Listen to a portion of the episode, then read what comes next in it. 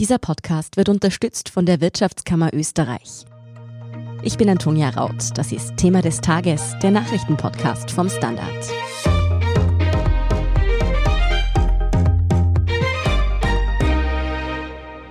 Wenn Sie noch nicht gegen das Coronavirus geimpft oder davon genesen sind, dann wird Ihr Alltag jetzt deutlich trister.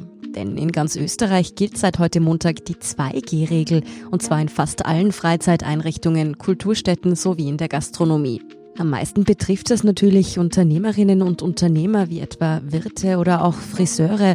Wie die damit umgehen und wie das kontrolliert werden soll, das erklärt Rosa Winkler-Hermaden aus dem Chronik-Ressort. Wie sich 2G auf die Impfmotivation der Österreicherinnen und Österreicher auswirkt, hat sich Innenpolitikredakteurin Colette M. Schmidt angesehen. Und David Krutzler erklärt, ob denn mit den neuen Maßnahmen ein Lockdown für alle nun zumindest vom Tisch ist. Zuvor aber noch einmal die 2G-Regel im Detail. Geimpft oder genesen, das gilt also seit heute vom Bodensee bis zum Neusiedlersee. Und zwar überall dort, wo bislang 3G gegolten hat. Ungeimpfte dürfen somit nicht mehr zum Friseur, in die Gastronomie oder zu Freizeit- und Sportveranstaltungen. Und auch Besuche in Spitälern und Pflegeeinrichtungen sind österreichweit nur noch möglich, wenn man geimpft oder genesen ist. Ausgenommen von der 2G-Nachweispflicht sind Kinder bis zum vollendeten zwölften Lebensjahr. Für schulpflichtige Kinder und Jugendliche zwischen 13 und 15 gilt der Ninja-Pass, der dem 2G-Nachweis angeglichen wird. Für den Arbeitsplatz gilt weiterhin die 3G-Regelung. Das heißt, dass man auch weiterhin getestet zur Arbeit gehen kann. Dort, wo Masken getragen werden, also im Handel, in Bibliotheken und Museen, soll bundesweit FFP2 der Standard sein. Auch neu als geimpft gelten Personen, deren zweiter Stich nicht mehr als neun Monate zurückliegt. Bislang hat die Gültigkeit des grünen Passes ja ein Jahr betragen. Und ein besonderes Anreizzuckerl können Erstimpfer erwarten. Wer sich nämlich jetzt impfen lässt, kann mit einem PCR-Test in einer sogenannten Übergangsfrist vier Wochen lang auch 2G-Bereiche besuchen. Alles in allem muss man sagen, nicht ganz unkompliziert die neuen Maßnahmen, die damit heute in Österreich in Kraft treten. Dazu kommt ja auch, dass dann in den Bundesländern noch unterschiedliche andere Maßnahmen dazukommen, beziehungsweise bis jetzt auch ganz unterschiedliche Dinge gegolten haben. Aber Rosa, wie waren denn grundsätzlich einmal so die Reaktionen der Wirtschaft und der Politik auf die neuen Maßnahmen? Als die Maßnahmen am Freitag kommuniziert wurden, war die Wirtschaftskammer recht schnell mit einer ersten Stellungnahme und da wurde gefordert, dass die besonders betroffenen Branchen Unterstützung erhalten.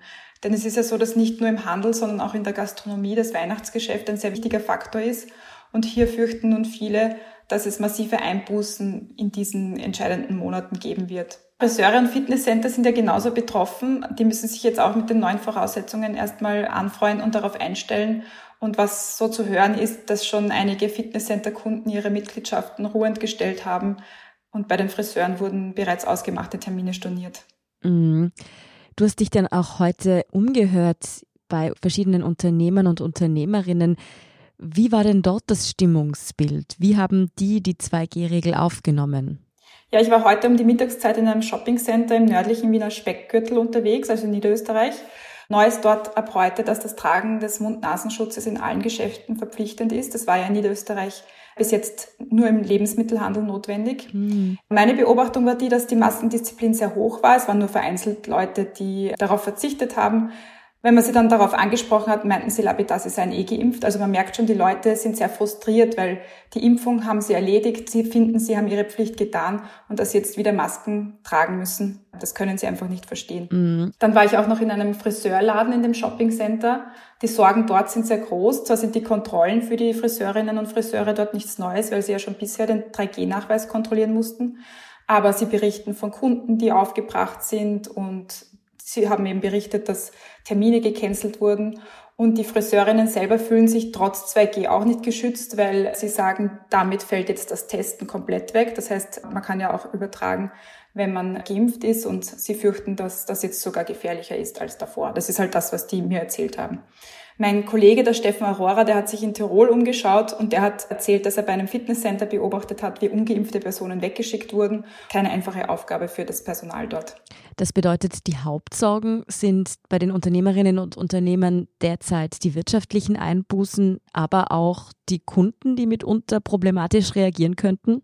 Naja, der Umgang ist sicher kein einfacher. Also eine Friseurin hat mir das ganz lustig geschildert. Sie hat gesagt, ja, der Bundeskanzler kann diese Maßnahmen beschließen, aber ausbaden muss dann sie es, weil sie mhm. hat dann die aufgebrachten Kunden an der Theke beim Eingang stehen, die sich beschweren über Regelungen, die nun eben gültig sind. Aber sie muss sich schließlich darum kümmern, dass das eingehalten wird. Denkst du denn, dass die 2G-Regel aber nicht nur Ärger und Frustration, sondern auch einen Impfboom auslösen wird? Naja, was man so beobachtet hat in den letzten Tagen, ist schon so, dass die Motivation jetzt da ist, sich impfen zu gehen, sei es der Drittstich. Also ich glaube, dass das Bewusstsein für die dritte Impfung auch stark angewachsen ist. Also heute da im Shoppingcenter zum Beispiel war eine Frau auf der Suche nach einer Impfmöglichkeit. Die gibt es dort noch nicht. Das wird mhm. erst in ein paar Tagen dort möglich sein. Also das Bewusstsein für den Trittstich ist auf jeden Fall gewachsen, aber es gibt sicher auch genügend Leute, die jetzt zum ersten Mal impfen gehen. Man hat auch schon Bilder von langen Impfschlangen und Erzählungen von langen Impfschlangen gehört und auch Personal wurde dort aufgestockt. Danke schon einmal für diese Eindrücke aus dem niederösterreichischen Shopping Center, Rosa. Danke. Colette, du hast dir die Situation in Wien am Wochenende eben in den Impfstraßen etwas genauer angesehen.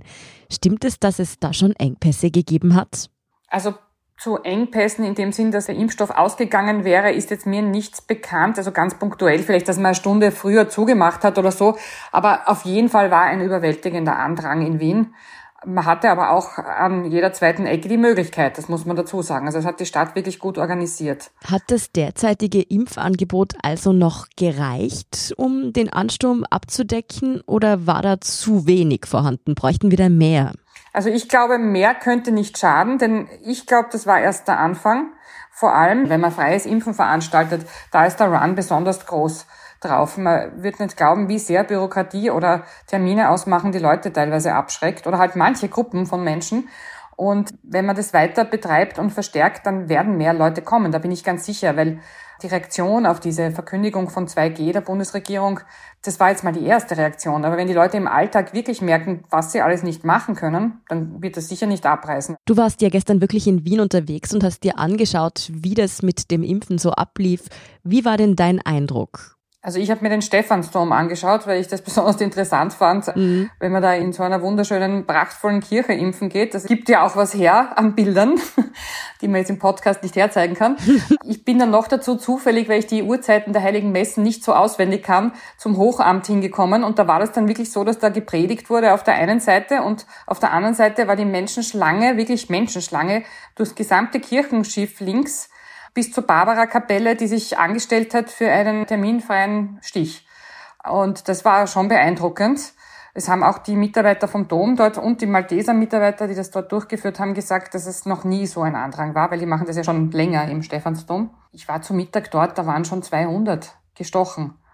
Und die haben aber bis am Abend offen gehabt. Also das war schon beeindruckend. Und mir haben auch Leute erzählt, dass sie jetzt eben wegen 2G impfen gehen. Aber ich habe auch eine Dame interviewt, die gesagt hat, sie hätte eigentlich eher einen Termin für ihren Booster gehabt in Niederösterreich, wo sie lebt. Aber sie hat sich gedacht, na, das ist so schön, sie geht in Stephansdom impfen.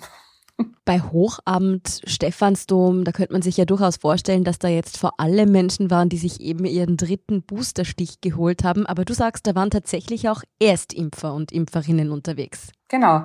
Also es waren schon viel ältere Menschen, die den Booster geholt haben. Aber ich bin wirklich die Schlange abgegangen und habe geschaut, erstens, wie alt die Leute sind. Das sieht man ja, ob jemand 20 ist oder 80.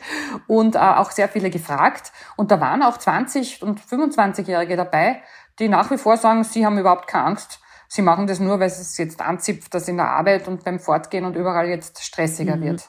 Das heißt, da war also wirklich 2G der ausschlaggebende Faktor. Ein weiterer Versuch, noch mehr Menschen zum Impfen zu motivieren, sind ja die Impflotterien, wie es sie etwa im Burgenland gibt und wie sie jetzt auch in Oberösterreich anläuft. Ziehen da denn andere Bundesländer noch nach? Ich denke da eh zum Beispiel an Wien, weil bei uns ist ja auch noch ein sehr großer Anteil der Bevölkerung nicht geimpft. Also so wie es jetzt rennt in Wien, glaube ich nicht, dass das angedacht ist. Ich habe jetzt aber eher in den anderen Bundesländern nachgefragt heute, muss ich sagen. Und da ist es noch nirgends wirklich angedacht. In Salzburg sagt man aber zumindest, man will es nicht ausschließen. Man versucht jetzt aber mit allen anderen Mitteln, die Leute zu motivieren, sich mehr impfen zu lassen. Und Oberösterreich hat ja tatsächlich das jetzt übernommen. Ich finde das ja lustig, weil man sich so lustig gemacht hat über das Burgenland. Aber ich denke mir wirklich, whatever it takes. Also wenn man den Leuten Autos oder Bratwürste anbieten muss, bitte, es ist doch egal. Hauptsache, sie lassen sich impfen und wir kriegen irgendwie irgendwann sowas wie eine Herdenimmunität. Dass jetzt natürlich ausgerechnet ein Land, wo die FPÖ in der Landesregierung sitzt seit Jahren, also jene Partei, die eigentlich, glaube ich, mitverantwortlich ist für die niedrige Impfquote in Österreich, dass dort die Lage so dramatisch und schlecht ist, ist sicher kein Zufall, glaube ich. Noch weniger seit dieser letzten Wahl, wo die Impfverweigererpartei hier reingekommen ist in den Landtag. Jetzt finde ich es natürlich sehr amüsant, dass die jetzt quasi das rote Burgenland nachmachen müssen mit einer Impflotterie. Ich kann ihnen nur wünschen, dass es auch wirkt.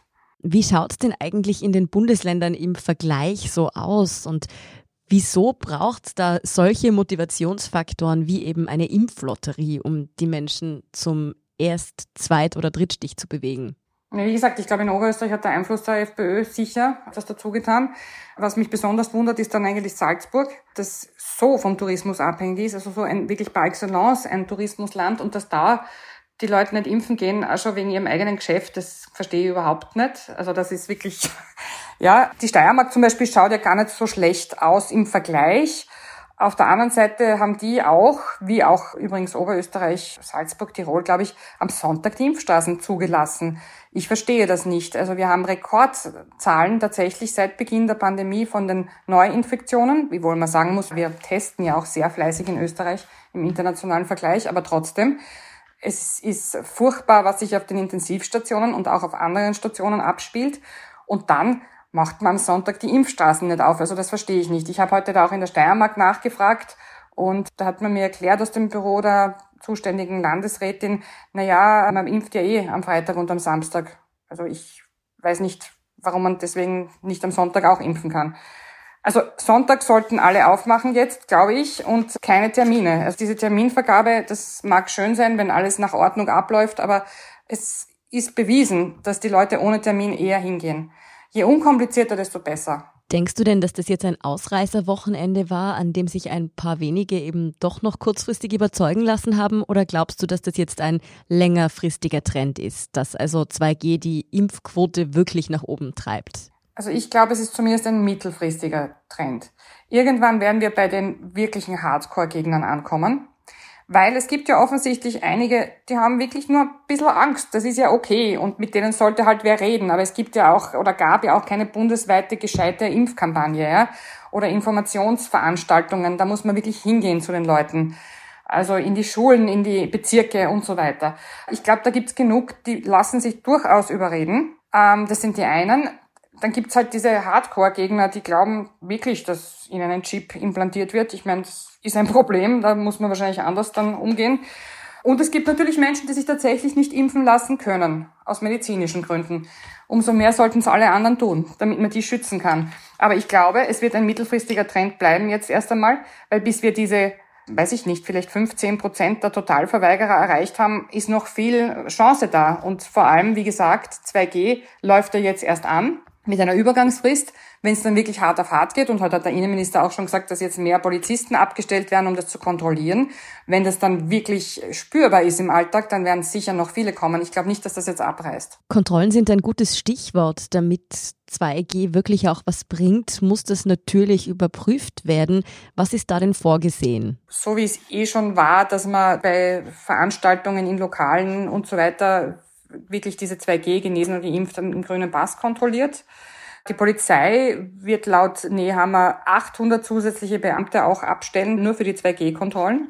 Wobei, das ist jetzt natürlich für ganz Österreich gar nicht so viel, aber doch, ja, es ist ein Aufwand.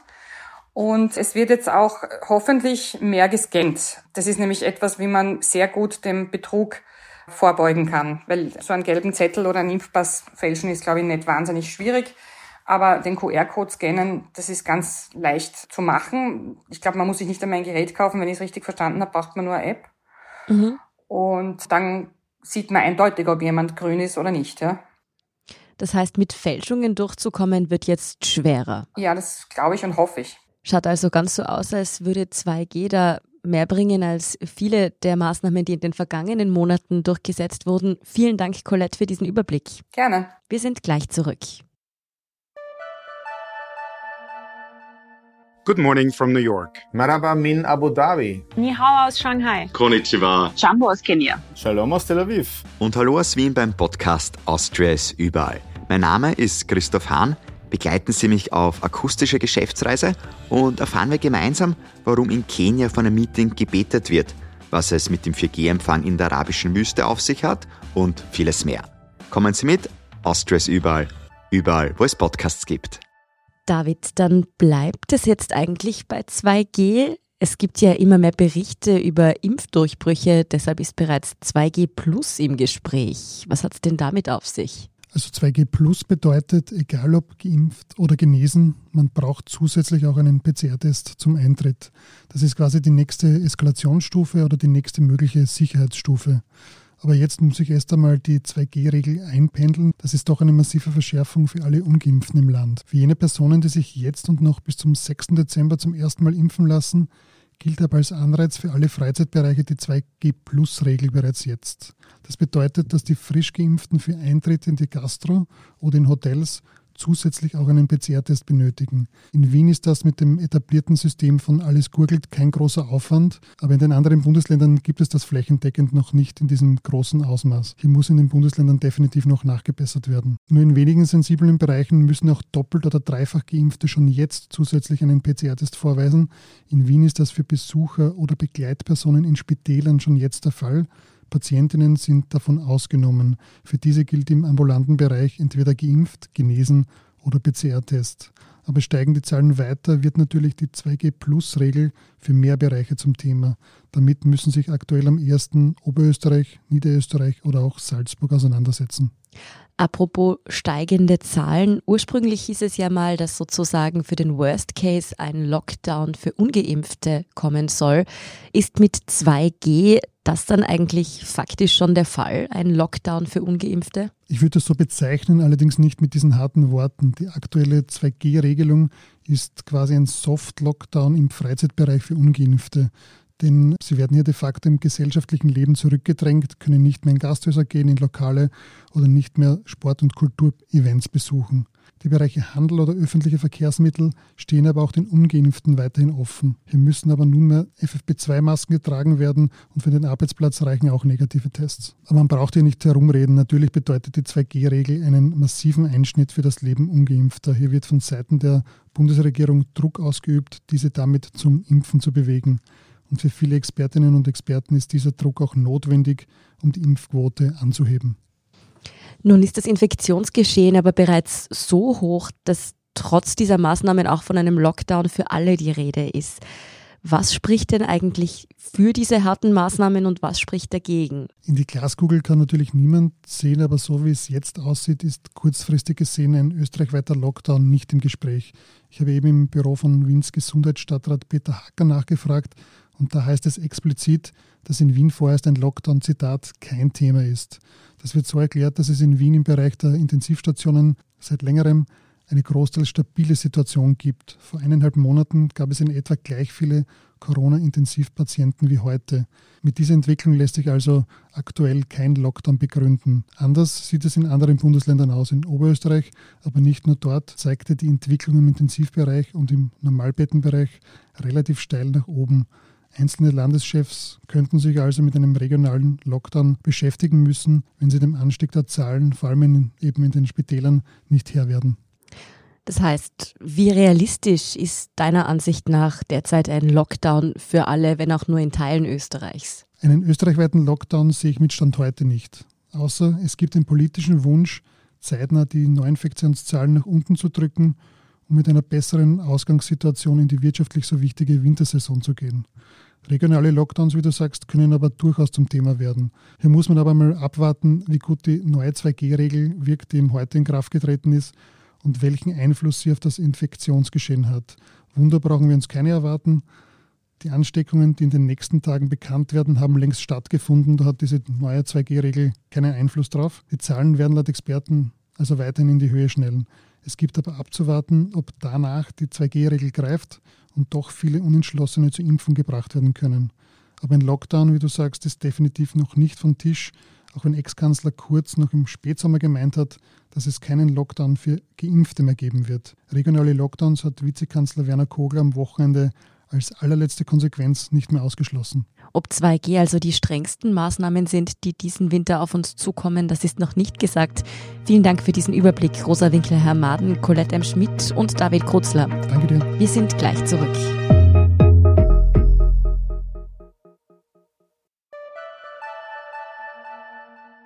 Good morning from New York. Maraba min Abu Dhabi. Ni hao aus Shanghai. Konnichiwa. Jumbo aus Kenia. Shalom aus Tel Aviv. Und hallo aus Wien beim Podcast Austria ist überall. Mein Name ist Christoph Hahn. Begleiten Sie mich auf akustische Geschäftsreise und erfahren wir gemeinsam, warum in Kenia von einem Meeting gebetet wird, was es mit dem 4G-Empfang in der arabischen Wüste auf sich hat und vieles mehr. Kommen Sie mit, Austria ist überall, überall, wo es Podcasts gibt. Und hier ist, was Sie heute sonst noch wissen müssen. Erstens, am heutigen Montag geht die UNO-Klimakonferenz in Glasgow in Schottland in die Entscheidungswoche. Zum Verhandlungsstart auf Ministerebene wird Österreich von Umweltministerin Leonore Gewessler von den Grünen vertreten. Die Weltklimakonferenz ist mit fast 40.000 registrierten Delegierten die größte ihrer Art. In der ersten Woche gab es einige Absichtserklärungen. In den wichtigsten Bereichen, die für das Funktionieren des Pariser Klimavertrags notwendig sind, gab es bisher jedoch nur geringe Fortschritte. Meine Kollegin Nora Laufer und Kollege Philipp Brammer berichten für den Standard aus Glasgow. Sie informieren auf der Standard.at über die neuesten Entwicklungen beim Klimagipfel. Zweitens, deutlich zugenommen hat die Zahl der weltweit von Hunger betroffenen Menschen. Anfang des Jahres waren es 42 Millionen Menschen, nun sind es bereits um drei Millionen mehr, nämlich 45 Millionen. Das berichtet das Welternährungsprogramm der Vereinten Nationen. Vor allem in Afghanistan werde die Situation immer dramatischer. Konflikte, Klimawandel und Covid-19 lassen die Zahl der Hungerleidenden in die Höhe schnellen. Und drittens 3G, Chat-Protokolle, Impfdurchbruch und Schattenkanzler.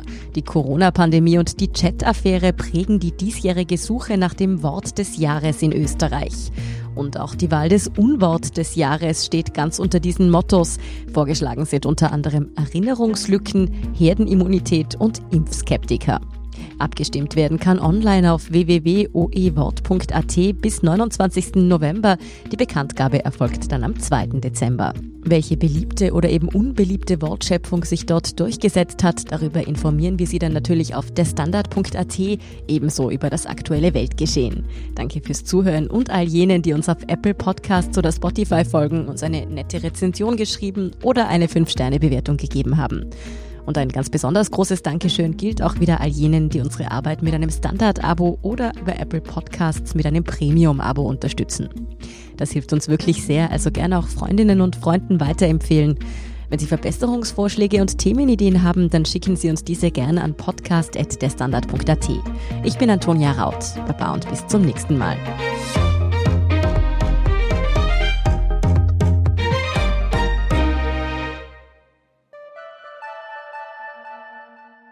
Good morning from New York. Maraba min Abu Dhabi. Ni hao aus Shanghai. Konnichiwa. Jumbo aus Kenia. Shalom aus Tel Aviv. Und hallo aus Wien beim Podcast Austria ist überall. Mein Name ist Christoph Hahn. Begleiten Sie mich auf akustische Geschäftsreise und erfahren wir gemeinsam, warum in Kenia von einem Meeting gebetet wird, was es mit dem 4G-Empfang in der arabischen Wüste auf sich hat und vieles mehr. Kommen Sie mit, Austria ist überall, überall, wo es Podcasts gibt.